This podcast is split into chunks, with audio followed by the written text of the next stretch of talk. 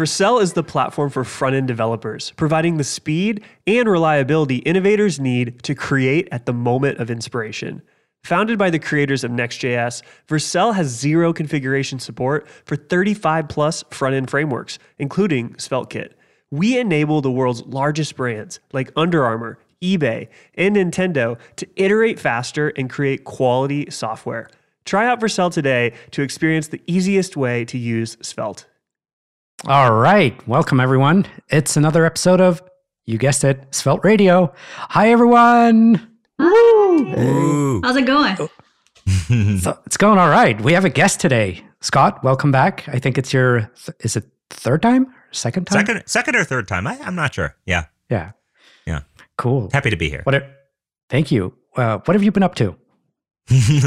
I've been up to a lot. Yeah. Um, in Svelte world, I've been, you know, recording a ton of Svelte tutorial content, but I've also just been coding nonstop. Um, it was like a big rush to get our our version four, I guess you would say, of the site done by Black Friday for a release, which honestly something I don't recommend um, rushing out a big rebuild before um, the biggest sales day of the year. It's probably not a great idea, but uh, we had been working on it since March of that year, and um, been working with a really talented designer, Travis Neilson, to do the new design. And uh, I, I, put that flake uh, or that stake in the ground and said, "All right, I'm going to have this done by November," and that was in like March. So then November's rolling around, and I'm like.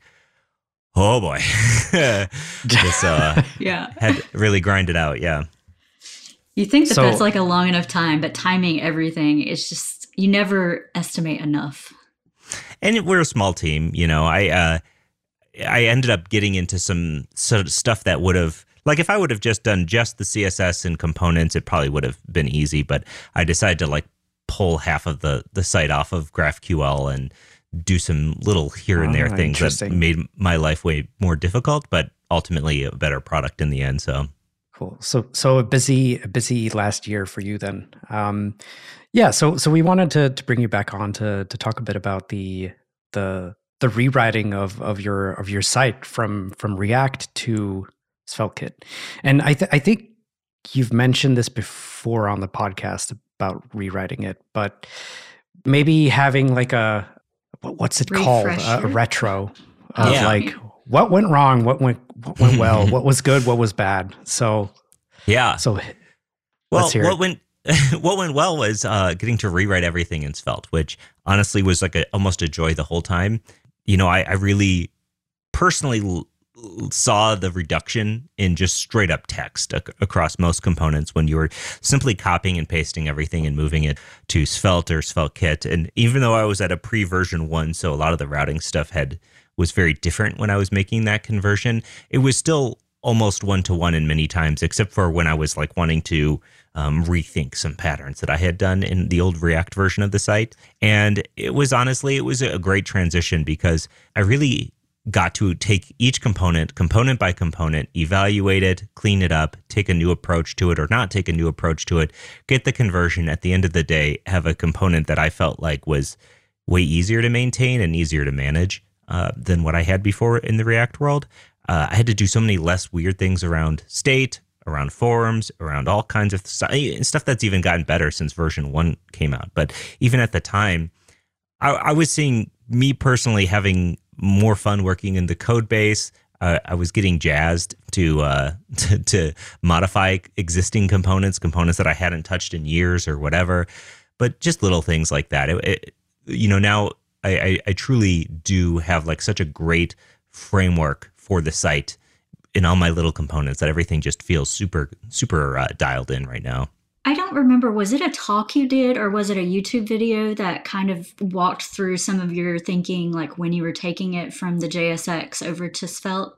Was that a YouTube video? Yeah, I did uh, that same kind of content in a few different formats where I would just take a really simple React component and show like if you have a simple React component, look at how much more simple it, it becomes when you rewrite it in Svelte. And we didn't get into too crazy of components. People always say like, well, why don't you do like more complex components? And and that stuff can get into like really personalized decisions that you make. So it's like, well, let let's see what you do if you have a redux and this and that and whatever. I'm like, well, I don't have that.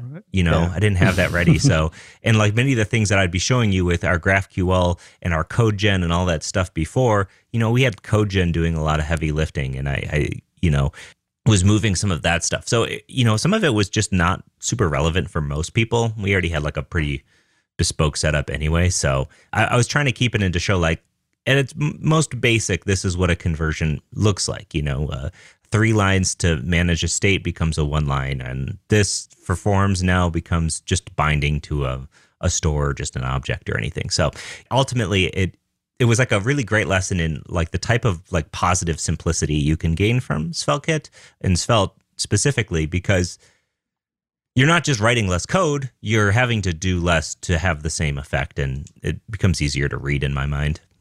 Yeah, I found a few in here and one all the way back to Svelte Summit last fall. So you've been doing this for a while.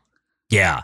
You know, Svelte's been on my mind for ever since I, you know, version three came out. I, I, had been thinking yeah. about Svelte since version two, and then when version three came out, I tried it a little bit more and, and got just so enamored with it. It was, oh, what can I possibly do to re- rewrite my site here? And um, it was it was a very good positive decision because you know I reluctantly rewrote my site in React in the first place. So you know, so it, I was never right. Like it was was React it Meteor fanboy. before? Yeah, it was Meteor, and their setup Blaze was a, a front end framework that was kind of akin to Vue. It was more similar to Vue than anything else, and probably more similar to Svelte than even that because it, it had a templating syntax that was very, I mean, it was handlebars based. It had a lot of the stuff that I, I like to use even today in Svelte. So yeah, rewriting it into React always Svelte like, man, I'm doing this thing that was really easy in Meteor, but I'm doing it now in React and it's more complex. But I guess that's just the way it is. and I probably would have been uh, more happy in life if I would have just kept it on Blaze until this felt transition. But who knows? I feel like that's a lot of people that use React. They're like, this is just the most popular library. I just have to use it. And. Yeah, you know, React has is, is very wonderful Life can be so for some things. But yeah, if I'm working on a website, specifically a website like this, like I don't need React for that. And I, I you know, I, there's a lot of situations where I could get into. I'd say, all right, maybe maybe I'll, I'll reluctantly use React. I, am not the biggest fan of JSX, but you know, it's fine. It's it, it is. It's good. Uh, but you know, at the end of the day, I'm building a website, which is essentially the same type of thing a WordPress site or a Drupal site could do. And like, man, I, I really got to keep it simple. It is. It is fine. Yeah. I just I love to rag on it sometimes. Oh yeah, yeah. I have uh, to stop myself. Yeah, I know. Yeah, that's uh, it's funny. We so we usually do this uh, Svelte lunch thing here in in Stockholm once a month, or we try to at least. And we had one today, and uh, funnily enough, people were complaining about React, or rather, they were complaining that they couldn't work in Svelte. They, mm, they yeah. had projects that they had to work with in, in React, right? we had a developer on our team who left who was moving to a React project, and he's like, "Man, it's really going to suck going back to React now." And I'm like, "Yeah, yeah, I'm sorry." you need to tell them to use Sveltosis. Try out Sveltosis. Oh, I haven't, I haven't tried right, that. Yeah. But Mitosis or Mitosis, whatever it is, is a really interesting project in itself. It is, and Sveltosis is baked into it now, so it's into the full Mitosis project, and you can ah. use it. Just use Svelte so, mitosis is a way for you to write JSX based code and compile it out into another language like Vue or Svelte or something. I think Web Components is another way. And then Sveltosis is a Svelte based compiler where you can write your Svelte components and then get that into like React or Vue or other frameworks. It's kind of funny you have a compiler for a compiler. Yeah. In, in yeah. the Sveltosis thing, you maybe to, to, maybe to it's a compiler. React. Maybe I'm using that word incorrectly. I don't know how it works under the hood, but it takes one kind of code and makes it another. So I assume that's compiling. Yeah, we just talked to Miško and uh, the oh, folks yeah. behind this, and uh, it's a really cool project. A lot of the stuff they're they're doing um, in this space with Builder.io is really neat. Um, it, it, I'm a, a you know, I got my my start in programming through visual programming. So like all these like visual drag and drop tools, I'm always like I have an extra close eye on them because it's something that I, I secretly wish I could do full time is just work in drag and drop tools. Interesting. I don't know if I would ever fully like to do that, but Builder Builder is pretty cool, and it's nice for yeah. marketers and other people that are not dev good at the dev stuff and dev tools. I, I am not eloquent today with my words. Good yeah. at dev. Yeah, the, the word stuff. yeah, I know. I we we get questions about this all the time um, about like CMS choices and headless sites and things like that. And I just go back to the the feeling that like that man, the headless dev experience is just straight up not very good uh, for customers, and it you know increases complexity tenfold when you have to deal with handoffs and things like that. So like when you get into these situations, you ultimately end up you know saying ah just use WordPress at the end of the day. So I would really love a situation that kind of makes all of that a little bit easier. Um, and Builder.io is definitely one of those ones that I have my eye on there. Yeah. Yeah, I've been very impressed yeah. by them. Uh, also because I think a lot of headless CMSs end up slowing your site down a lot through like injections of whatever or just the API response. And but Builder, you know, names, as creators right? of like uh, Partytown um, and Qwik and all that, like uh, I've been just really impressed. I mean, uh, yeah, so they, they, yeah, these names I kind of we're, we're really scraping the bottom bottom of the barrel here. So I, the way I talk about them is, and, and their friends, I, I, have no vested interest. Mm. Um, is that they are this the visual yeah. CMS that is that cares more about performance than you do, and uh, so I, I kind of like that. In fact, like uh, out of like you know like there's a lot of buzz about solid.js you know like uh, we uh, uh svelte came in second yeah, this year on on the state of javascript survey i don't know if you guys talked about that on syntax yet but yeah like the uh I, yeah not super concerned about solid, but Qwik actually is doing something interesting there. Yeah, we actually so we re, we recently have like interviewed so many people in this space, not unintentionally actually. It just kind of all happened. So where we we interviewed Miško, then we interviewed Ryan from Solid, and then we interviewed Fred from Astro, like one after another. And like I think what we're going to be doing is like a recap on all of the different options. Oh, but if you were to like list the things that I would personally work in, you know, I'd put Svelte Kit number one just because I like writing Svelte the most. But it, I think the most technically impressive and the most like one to keep your eye on, definitely Qwik. It, if I was to pick anything other than SvelteKit, uh, Qwik is, in my mind, I think the most fascinating of the options out there. Yeah. Yeah. Just the resumability instead of the, like the fact that you had to, to hydrate everything, right? Yeah, it is. There's cool. a lot of cool stuff that it does for you. Like SSR is not part of the meta framework; it's a part of the framework, yeah. which kind of gets really, you know, blurring the lines a little bit more. Uh, but I, I think the the fact that we're now recommending users to use SvelteKit, uh, even on the Svelte, like the main Svelte site, uh, speaks to how they're they're kind of merging in a way. Yeah, they're and merging, but you can still use it as client side rendered. Absolutely in SvelteKit. So but yeah. but you could imagine a, a, a, future where Svelte four does something in mm. like that that does something with SvelteKit in a combination that makes makes that it not true. possible to use it's kind of the particular uh, blessed, feature in the blessed way to make a Svelte yeah. app. yeah. Now that SvelteKit is here, the next version of it can uh, be an evolution. Yeah, exactly. Like transitions, for example. Like, how do you do that if you oh, don't page have transitions. yeah, exactly. I guess you like it when when the actual page transition API actually comes out and is fully supported. That that would be great, and you wouldn't have to, to build Where it yourself. Where did I see that today? Someone linked something that just came out. Sessions in SvelteKit. It's brand new. Oh, snapshots. Yeah. Snapshots. I mean snapshots. Yeah, yeah. Have you guys seen this? It's a new feature where you can you can capture the state of a page what? and then re- restore it later if you go yeah, back. It reminded me of page transitions. Mm. Yeah, so you can you can store scroll positions, form values, and all of that cool stuff that you might. Oh wow! No, I I not yeah. This looking at the PR right now. I was wondering very, very if this new. was spurred by that conversation. I think Fred from Astro said something on Twitter. All of this starts on Twitter, I swear to goodness. and it was like, if you can't have a nav bar that you can click on and stays in the same position while a page transitions, then do you even have an app? Mm. Like, and I wondered if that was like the start of all this. Yeah, maybe. And yeah. they just whipped it up in in a week. no, no, I, know, I know it didn't. Actually. I'm yeah. just saying.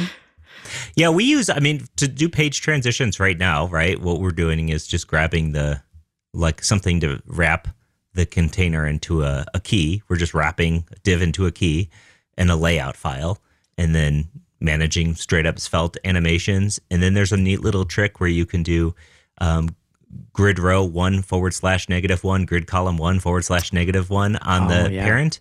And it just keeps everything where it is, no position absolute garbage, and you get your page transitions with no fuss. And uh, and so far for me, that's worked out really well. It's been really easy, and um, I think the only evolution of that I would love to see would be like using the browser based page transitions API. That's like yeah. the next step for me. I probably won't touch anything until we get to there. Yeah, that's that's interesting. I hadn't thought about using that grid trick because I, I would always just position it absolutely in like yeah. in the transition or something. But that's that's kind of nasty. It's nasty, and you end up there's there's occasionally some some weird side effects from that. Um, and this no side effects, nothing weird, just works. Yeah, I mean, I'm I'm gonna I'm gonna try this tip. out. yeah, yeah. All right, so you you migrated to SvelteKit before the major changes to SvelteKit. Well, the the pre 1.0 major changes, I, I guess you could say. How, how how was your experience? Like you you you got into you you made it all into SvelteKit and Svelte, and then the, they dropped these changes. What was what, what was going through your mind? Um, at first it was like, oh, oh, great. Um, you know, but at the point when the when they dropped, um, was really pretty at a good spot in our, our total re, rewrite here. So we were already on SvelteKit. The site was already running on SvelteKit, and then we get this new design for the site. So um, the site was stable on SvelteKit with GraphQL. We get a new design. I say, all right, uh, I'm going to rip rip this apart to do the whole redesign. We rethought like just quite a bit of the overall architecture of the site. And so when the changes came, the site was already like, you know, when you're you're organizing something, you just pull everything out and everything's on the floor. Everything was on the floor already. My my entire house was filled with uh, stuff all over the floor. So I, uh, it was a good time to be like, all right, now that the stuff's all over the floor, let's just um, you know, start messing it up a little bit more. So I ran the migration scripts, and um, sure enough, I had uh, hundreds upon hundreds of those little oh, comments saying to move things here and there. And you know, the I think it could have all been easier too if I wasn't doing things in such a bespoke way. I had written my own GraphQL layer called gQuery, which we're still using in a, a maybe about 10% of the site right now. And gQuery was really great. And the only reason I'm not using it anymore is because I've moved off of GraphQL pretty much entirely for this project. But gQuery was like a layer that bundled a GraphQL code gen with um, my Vite build process to take our GraphQL API and spit out essentially a store for each query. All I would have to do is uh, run the get call in a um, dot page.ts file and then the data would be available in the store for server side rendering. And uh, it worked really nicely, but you know what? Like, I, I got really tired of the eight different places you have to go anytime you're adding things to your GraphQL API. We had no other consumers of our GraphQL API. There's like really nothing. Like if you were to go like all of the the reasons why you'd pick GraphQL, we had none of those reasons. Um, so I was just like, well, you know, now's the time where these changes exist. Where like why don't I just go back to my Meteor days of things? Um, do the data calls essentially right next to the components, which is how I did them in Meteor. In Meteor, you had this thing called a mini Mongo, which was essentially a fake Mongo instance on the front end where you could do Mongo find queries in the UI. And as long as that data was published to the UI, the Mongo find would resolve whatever that data that had been published was, just as if you were calling it from the server. And I, you know, I really loved having that co-locating of my data right there. And so this was like, all right, oh, I can just do a straight up DB call in the page.server.ts, have that data available for server side rendering, not have to worry about an API, not have to worry about a second deploy, not have to worry about an entirely intermediate layer and still get like type safety across the board. So when we, we took this approach, I was like, all right, what can I do to augment this uh, even further? And so I used Zod for schemas. Um, we were using we were using Mongoose for our schemas. It was a pretty easy change from Zod to Mongoose, especially with Copilot. Was just like making it. Oh, you have you have the Mongoose open over here, and then when I'm typing my Zod schema, I just hit Tab and it writes it all for me. so these AI solutions, oh, yeah, it's it's kind of scary. Yeah, totally. So we took Zod and, and I, I, found a package that converts a Zod schema to a JSON schema. We use that for database validation at the database layer. So out of that Zod schema, like before I had a GraphQL schema, I had a Mongoose schema, I had uh, types, and I had to write all these separately. And they were all kind of, you know, here, well, now I have to have types for the actual, the API itself because it's slightly different. And now what I have is the Zod schema. It validates my database. It gives me my types automatically. It can parse and validate my data in the actual application. But also, what I wrote is like a, a quick little transformer to essentially convert it to this auto form format that I had. Um, so I can basically take that same Zod schema, drop it into my UI and say create a form out of this, and then I wrap it in a straight up normal HTML form tag, and now I just I don't even write any of my forms anymore because I have the same automatic form generation. Now, granted, it's not going to work mm. for complex forms, but like for basic CRUD operations, I have what ten data, data types or whatever. My data types, yep. everything's inferred from Zod. If I need like a, a special form input. I have a little augmenter that's like find field and augmented. All right, I want this one to be a text area instead of an input. All right, it's a text area now. And then that's been great. Yeah. Really interesting. It's one of those kind of hot new texts that's taking off. I know Astro 2.0 is using it for their content collections and they're like using that for type safe markdown in that now. Yeah, I was kind of skeptical at first. I was like, I, I, you know, I don't know if I need this, and then um, I used it, and you get to basically you'd write your schema and then you say, hey, infer all of the types from this schema and infers all the types, and uh, you got your types. it's yeah. and you the best part about Svelte SvelteKit is you do all of that. Um, I do a like a Mongo query in my page.server, you know, tutorials.find one. That tutorials.find one, that tutorials data is already typed from Zod uh, from everything, and then it becomes further typed into my UI. And every I, I know what everything is every step of the way, and it all all meshes so well for some reason without having to worry about a generation step that is finicky or broken, without having to worry about a whole nother layer updating the schema more than once or the types more than once. So it's been really nice. Yeah, yeah. yeah. So, so, that that transition was hard. Uh, I'll just say that a lot of components, uh, moving things from GraphQL, moving things from this and that. But at, at, the end of the day, the the product I have right now is way more simple. Uses the browser fundamentals. I'm using progressively enhanced forms everywhere instead of GraphQL calls to do anything. Everything uses the use enhance. I built my own little use and uh, use enhance um, factory function that sends like a toast message and uh, oh, does nice. all these little things. So, you know, I say use enhance and then I pass in a function with the toast message. And then maybe if I need to go somewhere afterwards or have a callback function, just drop that right in there. And yeah. Oh, that's really nice. Um, that's yeah. what I was going to say too. Is it seems like a lot of your pain points were just due to kind of scope creep and a lot of that coming through. So maybe not just the migration and the upgrade, but yeah, a lot of my pain points were just straight up me being like, "Hey, you know, the stuff's already on the floor. I might as well rip the sh- stuff off the shelves and rip this stuff off as well." And then I love how you're trying not to cuss. you're like just stuff, just all the stuff. Oh yeah, I'm used to it. We uh, we we have a not like a no swearing policy on syntax, but like yeah, keep it to a minimum. well, we listen to a lot of podcasts with kids in the car in our yeah. both of our households, right. and I was like there's some of them where I'm like, listen, oh, oh, gotta turn it down really quick. They're getting into oh no some iffy territory. yeah, I don't think we swear that much on on this podcast. I I think maybe yeah, it one, matters once in a while. It does. I, have I've had parents. Yeah, I think uh, in my everyday life it's, a, like a bit much, but um. so, our unpopular opinion section might get a little spicy sometimes. Yeah, that's yeah, true. Yeah. That's true. well, it's a lot of emotions, a lot of heated discussions. It's a lot exactly. of emotions. Yeah. Yeah. yeah. Ultimately, for me, some of the the animation stuff ended up just being the easiest solution was always to use the built-in Svelte in and out states.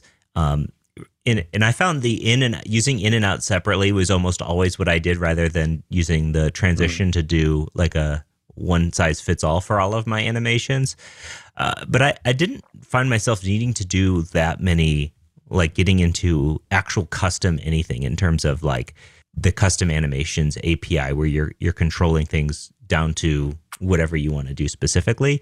And I, I did find that like most UI interfaces, things whooshing over here or cording out or fading in or whatever, like almost all of that can be accomplished really easy with the just in and outs, uh, straight ups, uh, and, and you know like fly or fade or whatever. And yeah. um, or even just straight up CSS. You know, so many things I just went to CSS land only because I didn't want the animation state to deal with mounting and unmounting something.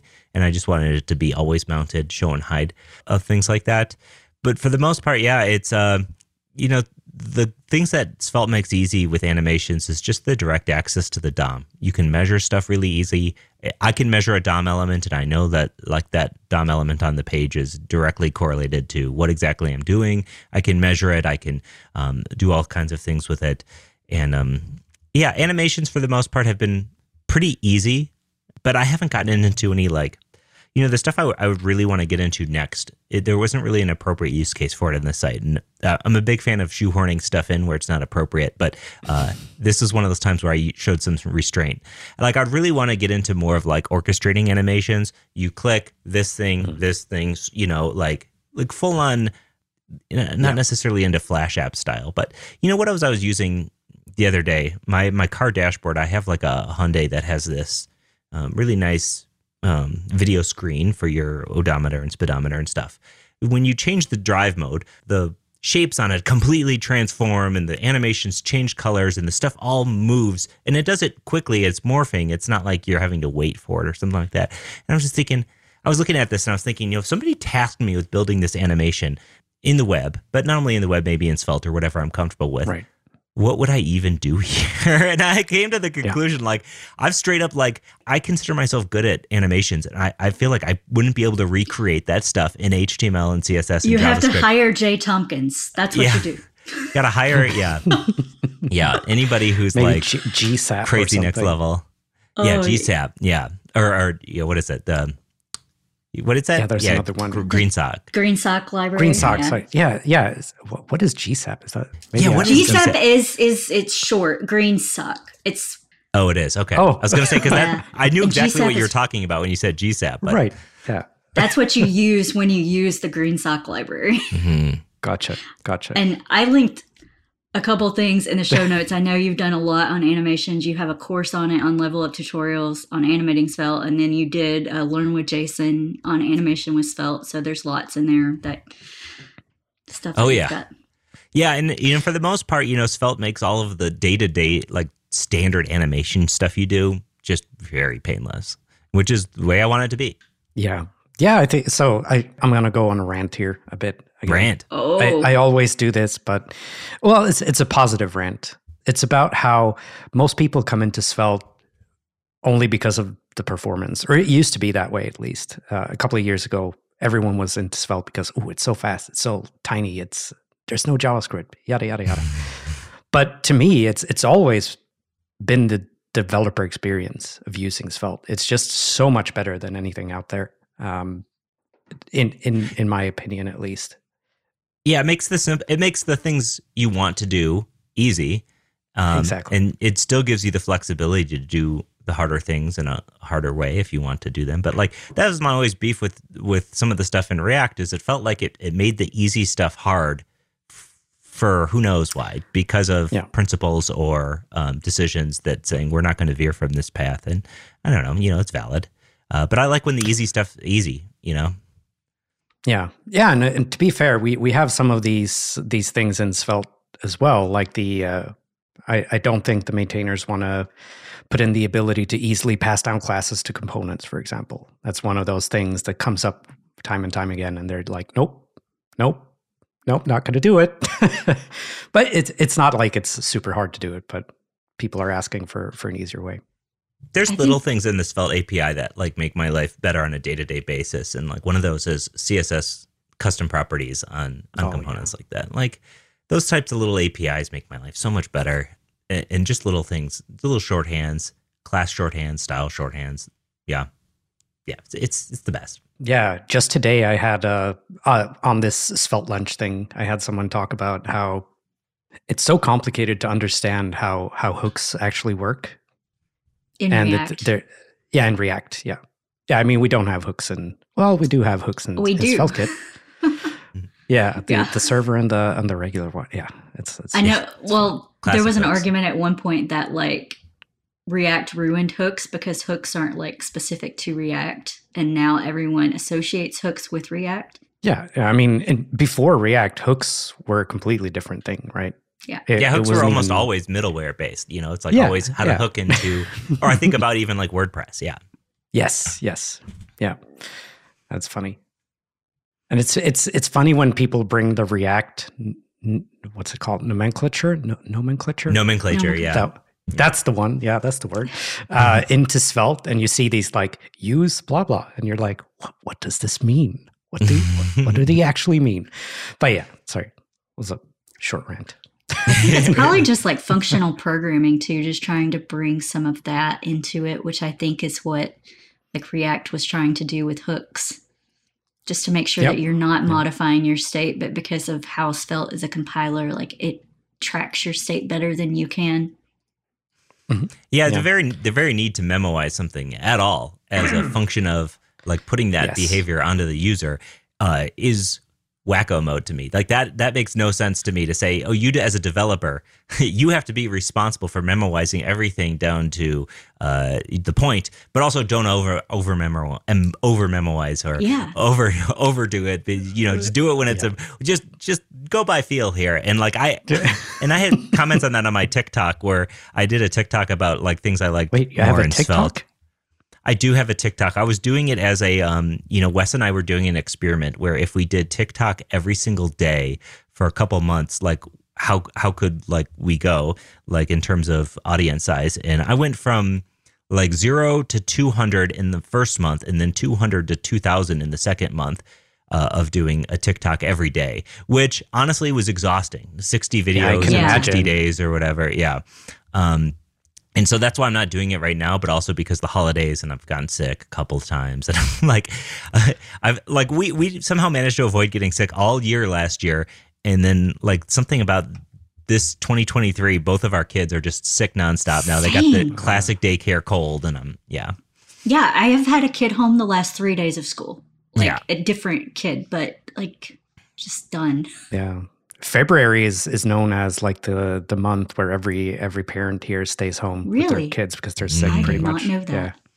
Yeah, oh, I'm experiencing it right now. Yeah, I know. I have. A, I, I'm working on a course right now for type a TypeScript in Svelte, and it was supposed to be out uh, last week, but I got mm-hmm. really sick, so then I couldn't record because I sounded awful, and then I, I started recording again, and then now I'm sick again, and so oh. I, I, think I'm gonna, just going to release the first half of the course, which is just Svelte in TypeScript, and then the second half will be Svelte Kit in TypeScript. I'm just talking ins and outs and stuff, how to do the the day to day things that you typically do. Yeah. Yeah, it's hard to keep things on a schedule when you keep getting sick, especially when you need to use like you have an instrument that you need to use for yeah, that. for sure, for sure. Yeah, with yeah. syntax we record once a week. We record on Mondays, and I can just like, even if I'm sick on my, I can you know save up all my energy for that. but yeah. for, for a marathon of videos, it's much different. Before we continue with the episode, here's a word from our sponsor, Vercel. Vercel is the platform for front end developers, providing the speed and reliability innovators need to create at the moment of inspiration. Founded by the creators of Next.js, Vercel has zero configuration support for 35 plus front end frameworks, including SvelteKit. We enable the world's largest brands like Under Armour, eBay, and Nintendo to iterate faster and create quality software. Try out Vercel today to experience the easiest way to use Svelte. So uh, you you talked a bit about like data fetching and stuff uh, when you when you migrated. Have you used the, the form actions as well? Is that something that you're using widely? Yeah. Oh yeah, widely. of course. You mentioned enhance it, hooking into like the use enhance yeah wrapper. Yeah, and I can even like share that snippet because it's kind of fun. And um, yeah, I I love I love the the new forms API, and specifically because, like I said, I wrote like some auto form thing where I just have an inputs element. I pass in essentially like a, a schema essentially to the inputs element, and it writes out all of my form. But like the cool thing is, is that I can just use an HTML form. I can drop in the actions. I love being able to have named actions and all those things. It's it's been um, it's been a process of moving everything over from GraphQL, uh, where I basically am, am one for one almost taking a mutation that I have in GraphQL and copying and pasting it into a Svelte action, having that Svelte action be a very similar name to what it was in the GraphQL API. And uh, for the most part, you know, some of the things I really like within the Actions API, I love the Locals API. You know, we had stuff or all these types of uh, things intermediary before locals and um, yep. where, where, locals is what we do for our authentication. Like most people or people who've gotten into this inside of our hooks server file or uh, we're we're authenticating verifying the user passing the user data along as uh, in the locals. And then anytime you need that user data locals locals.user um, yep. You know, one thing that bugged me was when they changed invalid to fail or something. That was like oh, one of the ones I was yeah. like, oh, come on. come on. I just made all these other changes. Now I got to change this to be fail for some reason, which is funny because I actually like fail. It's fine. It reads better. Um, but yeah. at the time, it was the only API update that I was like, now this one burns me because I have to go through and do a big find and replace for all that. But yeah, no, it's been fantastic. In in the what I do, it, here here's a little because the site's big, right? So, um, mm-hmm. what I do to organize the actions is I don't write any of my actions in the page.server file. What I do is I you know, export const actions as an object, and then all of my named a- actions come directly from essentially a holding uh, or a um, parent object from the mm-hmm. model in which it comes from. So, oh, yeah, cool. I, I, I import the root action. What is let's say it's named users, and then so like toggle interest is users.toggleInterest. And right. so it again, it's very one to one to how I had it in oh, GraphQL right. so, as like a resolver. It's just a big object full of methods. Uh, the only difference is I get access to the request and locals and you're in. Yeah, that's that's a super sick. interesting way of doing it because then then you could like if potentially if you had a something that you'd want to do on multiple pages, like you could just use the same users dot is toggle or whatever it was, right? Yeah, yeah. on, on the account page or somewhere else and it's not exactly say like uh, you know sometimes when you you make a sacrifice to abstract things away or move them into another file it can like feel like it's adding mm-hmm. burden to the everything. And and this way it doesn't necessarily feel like that. It, it feels just as easy. You just have an object with all your things in it. And maybe it's just because i already have all these quote unquote you know mutations existing already. But for me it was easy to just move all that stuff and put it into an object. Yeah I mean, that's kind of keeping your code dry too. You're not repeating yourself over and over again, just importing it. It makes a lot of sense. I have a question about that custom input wrapper. Is that a component that you're like creating props and like mm-hmm. generating all of that, or how are you? it, it's actually pretty. It's pretty pretty neat. Um, so okay, so the the root of it comes from the Zod schema. The Zod schema contains whether or not. Okay, let me pull up an example. Zod schema. So let's say I have like a blog post schema, right? That has a title, a slug, a status, a body, those types of things. Those properties are all defined by the Zod schema as being a string or even an enum or whatever. I, I then pass it through a function called uh, convert to LUT schema. LUT is just like my autoform schema. And in that, I can define properties as being meta, which means that they become read only and they're just only there to be shown, or they're like little, they get put into a sidebar like a WordPress deal. Oh, sorry, I have a read only option, I have a meta option. Those are two separate. So that way mm-hmm. you can control, you know, things you just want to display visually.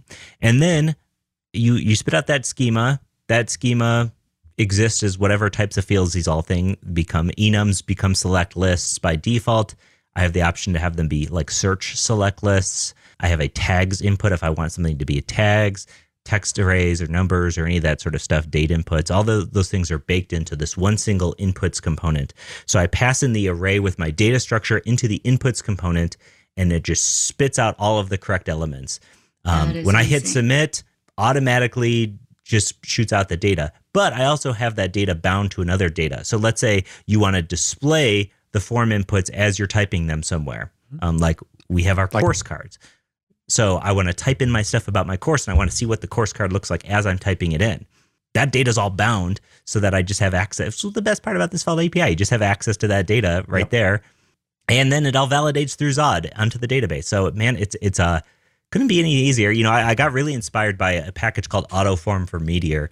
Uh, Autoform was a package I'd been using for a long time in the Meteor world, which a lot of my development preferences come from that space. So uh, I, I, really wanted to take and, and, make this into a thing. You know, I had a version of this Autoform with the old SvelteKit API before we moved to Forms, and I rewrote it to use the new API. And so that's why it's not published really or, or done or complete or whatever. But I am going to be open sourcing this at some point here. I was just needing to dial down, nail in the types a bit more. Um, but it does it does exist, yeah. Another thing that's like come up that you've done quite a bit through this is like gQuery. You open sourced and like published that, and I think you had oh, Book It. Yeah, I have a lot. Of, is it Book It or Book It? It's both. It's, it's both. both. It's, yeah. I can't like unsee the boo, boo kit, kit, so I. well, it, it, was book it, but then I made the mascot a ghost, so it's yeah. it's, it's like whatever you want. um, yeah, I've done a lot. Uh, I have an auto form is at Level Up Tuts auto form boo kit. I have Svelte element query, which um, before media or container queries like actually have dropped here. Mm. I mean, they're mm. still not in Firefox. It uses resize observer to add classes at certain breakpoints. Um, I have an action called Svelte Fit, which does fit text, which is a challenging oh, problem in its own. So let's say you have text that you want to have it fill a container. Um, fit Svelte Fit will fill that container. Um, it's a really interesting. Pro, uh, it's like a it's a use fit. That's all you do is use fit. It's an action. It's an action, nice. and it's uh, we use it all over the site. It, it's pretty neat. So I have that Svelte Fit. I have Svelte Side Menu, which is a side menu that pops in, which I use for all kinds of things for displaying uh, DevTool stuff. But like um, in the Drupal world, you had a side menu that would you could clear your cache and access any of the admin pages. So I use it even for like our full admin navigation. It's just this little nub that sticks out on the side of your page. You click it, and a full sitemap comes up. You can get to anywhere front end admin, or you can clear your your. I have a Redis cache. You can clear your Redis cache right there if the cache is being annoying. Um, and then likewise, I have a, a, thing called Svelte Toy, which uses that side menu that binds to state variables where you can just have them easy updated there. So I build a lot of dev tools for myself just um, because I have ADHD and I get distracted when I don't, you know, it's like, oh, you could convert 10 mutations right now, or you could work on a fun little UI thing that's just yeah. going to waste your time. It's like, oh, I'm going to pick the fun little UI thing. Yeah, I, I, I actually did did kind of the same thing the other day. So I'm working on the on the new Svelte Society website, and I was like, oh yeah, I, I need a drop down me- menu. I, I should probably make a, a progressively enhanced drop down menu. That that sounds like fun. So I ended up spending ha- half a day doing that, but it's it's an actually actually very nice, very nice yeah. drop down menu. So it, I'm, I'm there's something very it. nice about doing that. You know, uh, like mm-hmm. Mm-hmm um, which is, is, kind of in a, a, bit of a like a transitionary period if it's going to even stick around. That was like the exact situation where I found myself. I have this rewrite. I have to get it done by November. It's October. And I just spent three days working on Boo Kit, which is not even customer facing. And I, I, just had to like look at myself and be like, dude, what are you doing? like you gotta you gotta stop this. But it was a lot of fun. It was a lot of fun, yeah. yeah. Yeah. And it's like when you have a tool that like doesn't meet your needs, which like in that space, the Svelte space is very hard. I mean, there it's getting better for a component like it's a storybook alternative. So like storybook, and now we have Histoire. I don't know how to say that word. I hope that's right. And um, Vitebook. So like we're getting some more support for Vite and stuff for and Storybook as well is is also I think Storybook seven now has Vite support, and they're telling me that mm. if I install it in SvelteKit, I will not get an error. I have not tried yet, as of yesterday.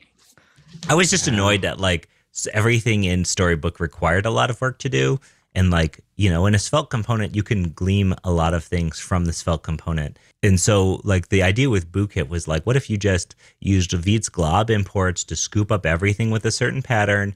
Um, you took that, you made an object out of it, you, you were able to understand what the incoming and outgoing props were. Um, you could just like read them all as raw strings to understand some of it. And it worked really well for what I wanted to do. And then I hit this point where it's like, oh, now I have to have the canvas of this thing be an iframe. And I just ran out of steam on that. it was yeah. like passing right. messages to and from an iframe, keeping maintaining state in inside and outside of an iframe was just like really a giant pain. Um, there's a lot of like hidden complexities there that I, I just was like, ah, I don't got time for. I'll, I will come back to this later if I want to, because I, I think BooKit was really neat and it taught me a lot of like really cool things. But you know, at the end of the day, if a, a tool out there can do it better than what I can do, I'm not going to be um, that much of a, you know, per, I'm not going to be that much to be like, yeah, I, I, need to use my own thing. I'll use anybody else's. You right, have to right. build your own thing for mm-hmm. everything you do. What, yep. What's that called? Is it called uh, "not invented here"? Isn't that some something that? Oh, I don't uh, know, but I, I think I've heard that term. Yeah, sounds familiar at least. All right, so so what's what's next for for level level up tutorials? Are you are you planning any any uh, mm-hmm. new rewrites? Yeah, I'm gonna rewrite the whole thing in Qwik. Uh, oh. yeah. No, I you know for me the next step is as getting 100% off of our GraphQL API. We're so close. Um, if I do a find for GraphQL queries in the code base right now, it's really how many do I have left? Ooh, 23 files. I have GraphQL calls in 23 files. For you can me, do that today.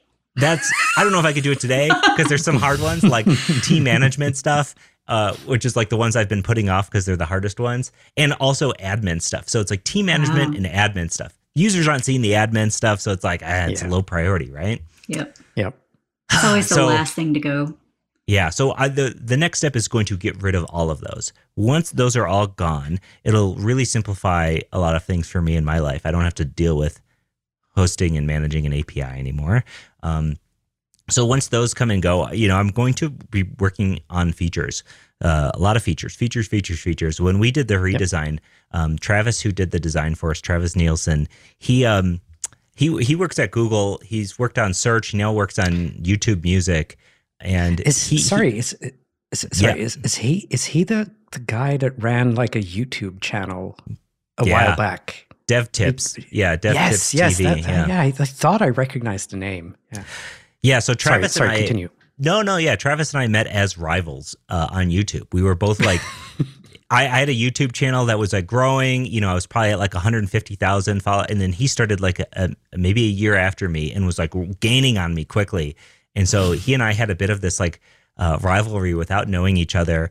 And um, I, f- I forget what it was, but we eventually interviewed each other on each other's channels just for fun. And then we liked each other so much that we met in San Francisco while he was living there.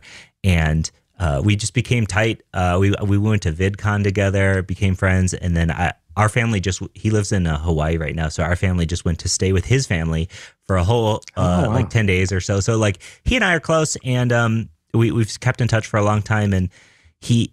Him, him getting to do a redesign for us was a huge deal for me because I, have just been a huge fan of his work, and I, have like I've always done the designs myself on Level Up. So, um, giving up the reins to that to Travis was like super freeing. Uh, I knew he would execute really well, and he brought like a lot of like rethinking of everything. Like I notice you're doing this, but I have no idea why you're doing this like this. Why don't you, you know, I have this expertise that right. I've gained through working at YouTube and Google. It's like yeah, user uh, flows that yeah. like an yeah. actual mm-hmm. designer like kind of sees a little more into some of those thought processes that you might not. I just have to ask, do you always meet like your really good friends through feuds? Because I know you and Wes Bos also had like a similar named no, course. Wes and I never feuded. No. no, but didn't you have a similar named course? And yeah. that was how you first met? yeah, and he asked me to change it, and I was like, sure, let's yeah. do it. Uh, and you know, which is the right right response, right? It's like um, the syntax origin story. Yeah, he's bigger than me, so at that time it was the right decision to say, of course, yeah, I'll change it. It's cool.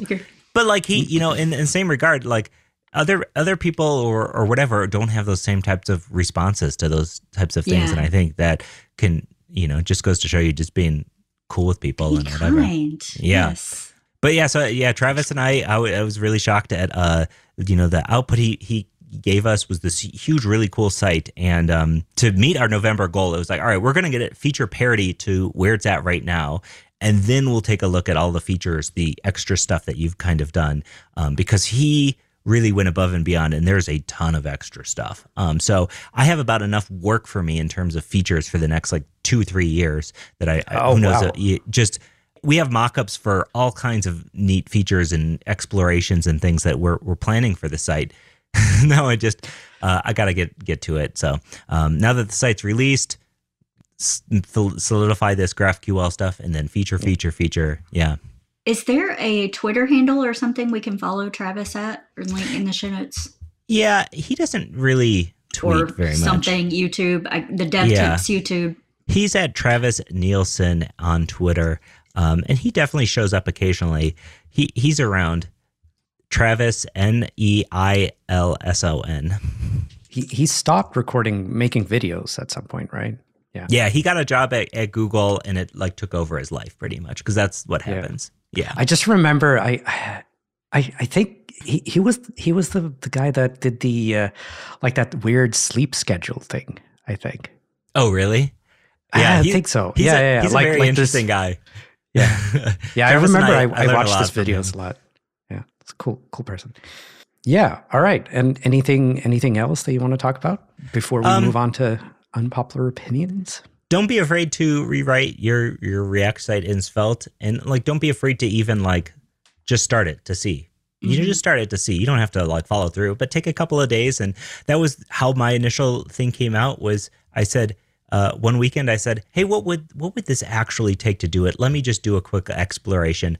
Did a quick exploration and saw that not only could I do it, it was the right, it was the thing to do. Um, so just give it a try.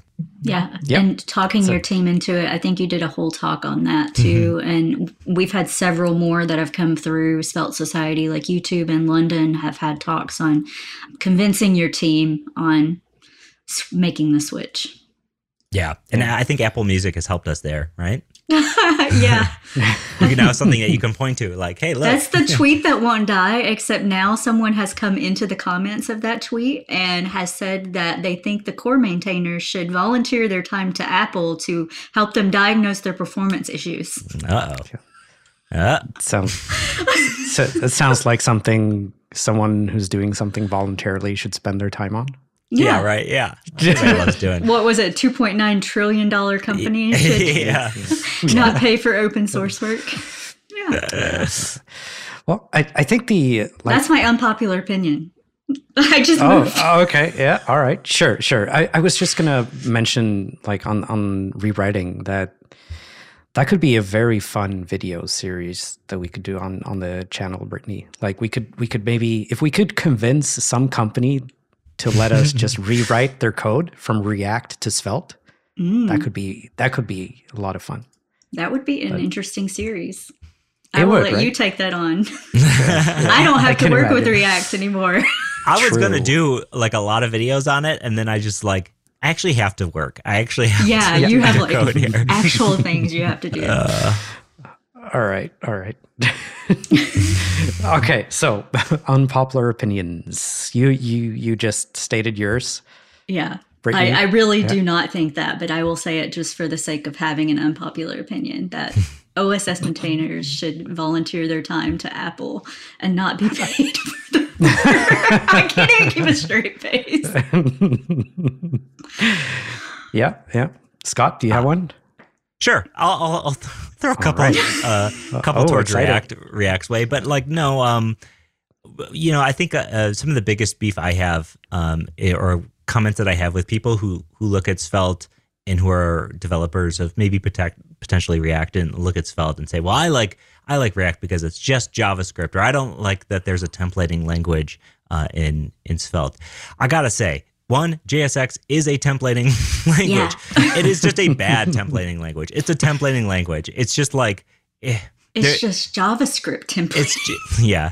And two, React is not just JavaScript. Come on, you're writing you're writing HTML pseudo HTML inside of JavaScript. It's not just JavaScript. Like, can we just drop those pre? Also, React is a framework. But it's a template string, yeah, right. Okay, sure. literal or whatever. Yeah, No, no, yeah. I'm just kidding.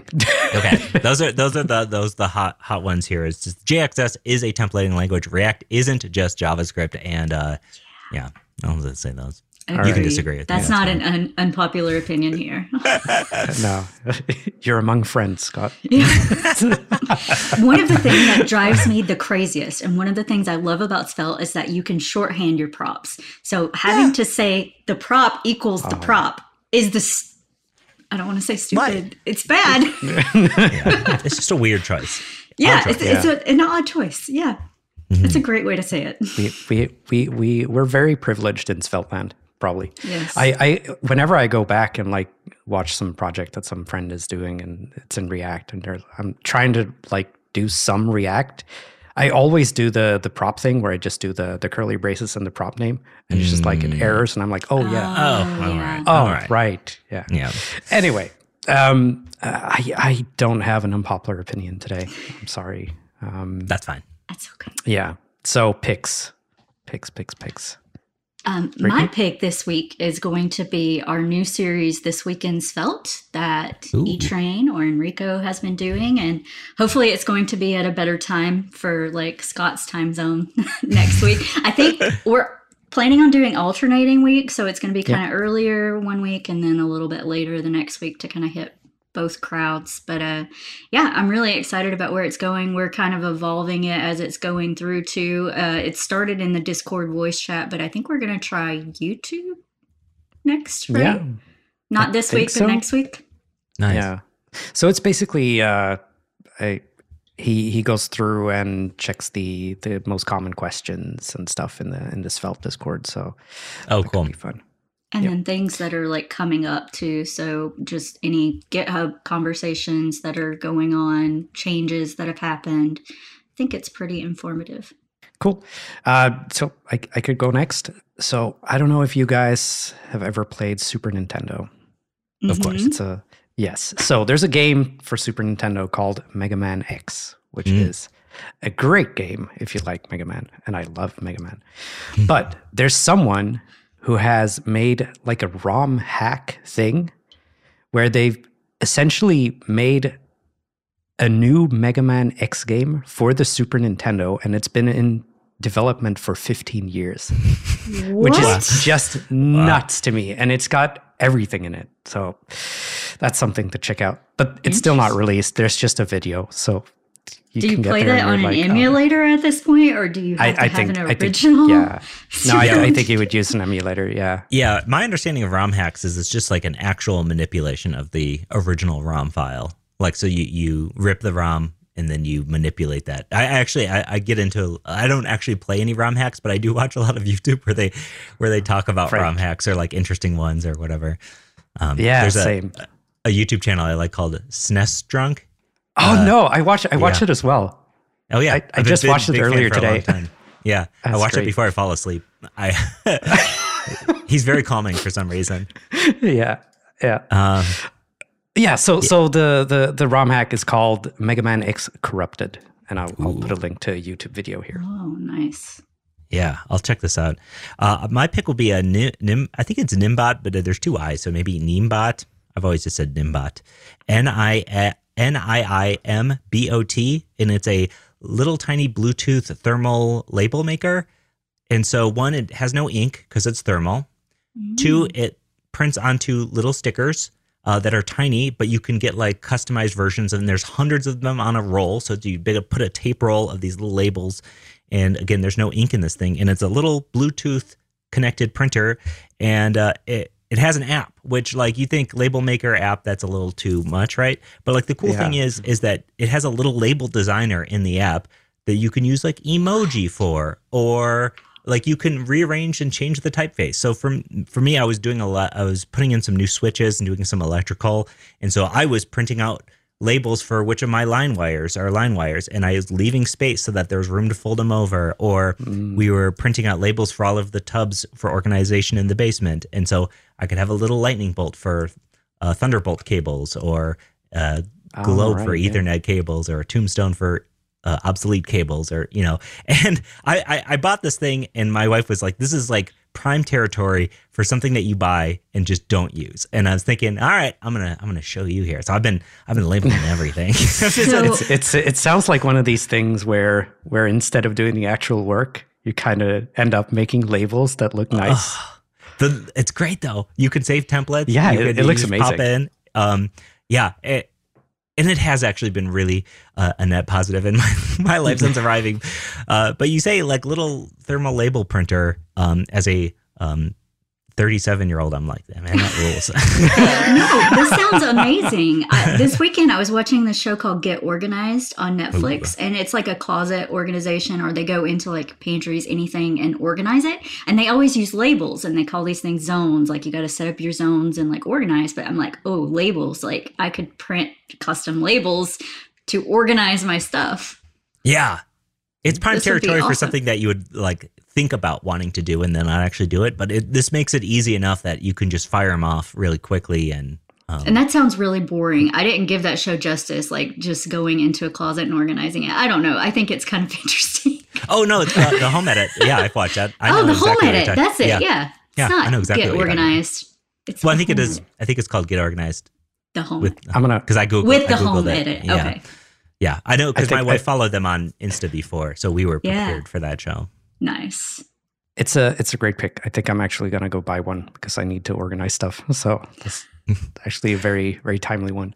Oh yeah, and I should say uh, it's a low low investment. This thing's like thirty bucks, and uh, and there's a thirty percent coupon right now. Tons and tons of labels with it. So I haven't even come. And I, you know, here's another thing: my kids love it. the, they love making. When you said emoji, making, I was like, oh god, the kids the They're printing out little stickers with all kinds of things on it. Oh yeah. Are they on your walls though? That they, would make me. Oh, they were on our walls. They were on the dogs. They were on everything. Yeah. Do they peel off the of the walls? Oh yeah, they peel off everything. Yeah, okay. they're these little. They're they're not like when you rip them off. They're not like paper. They're like plastic covered little stickers. So, okay, um, yeah, that's good. That's good don't want stickers on, on your walls forever. Yeah, we have stickers that get on our walls and then they just like the paper sticks to the wall and so you can't get the whole sticker off and then you gotta uh, no. Yeah, yeah, I know. I know the vibes. All right. Uh, I think I think that's that's it. Uh, thanks for coming on again, Scott. Um, Anytime. Always welcome. Um, and yeah, we'll uh, see you all, or rather, talk to you all uh, next week. Bye bye. Later. Later. Hey, it's Kevin. If you like the show, please drop a review on your favorite podcast player. It would help out a lot. Thanks.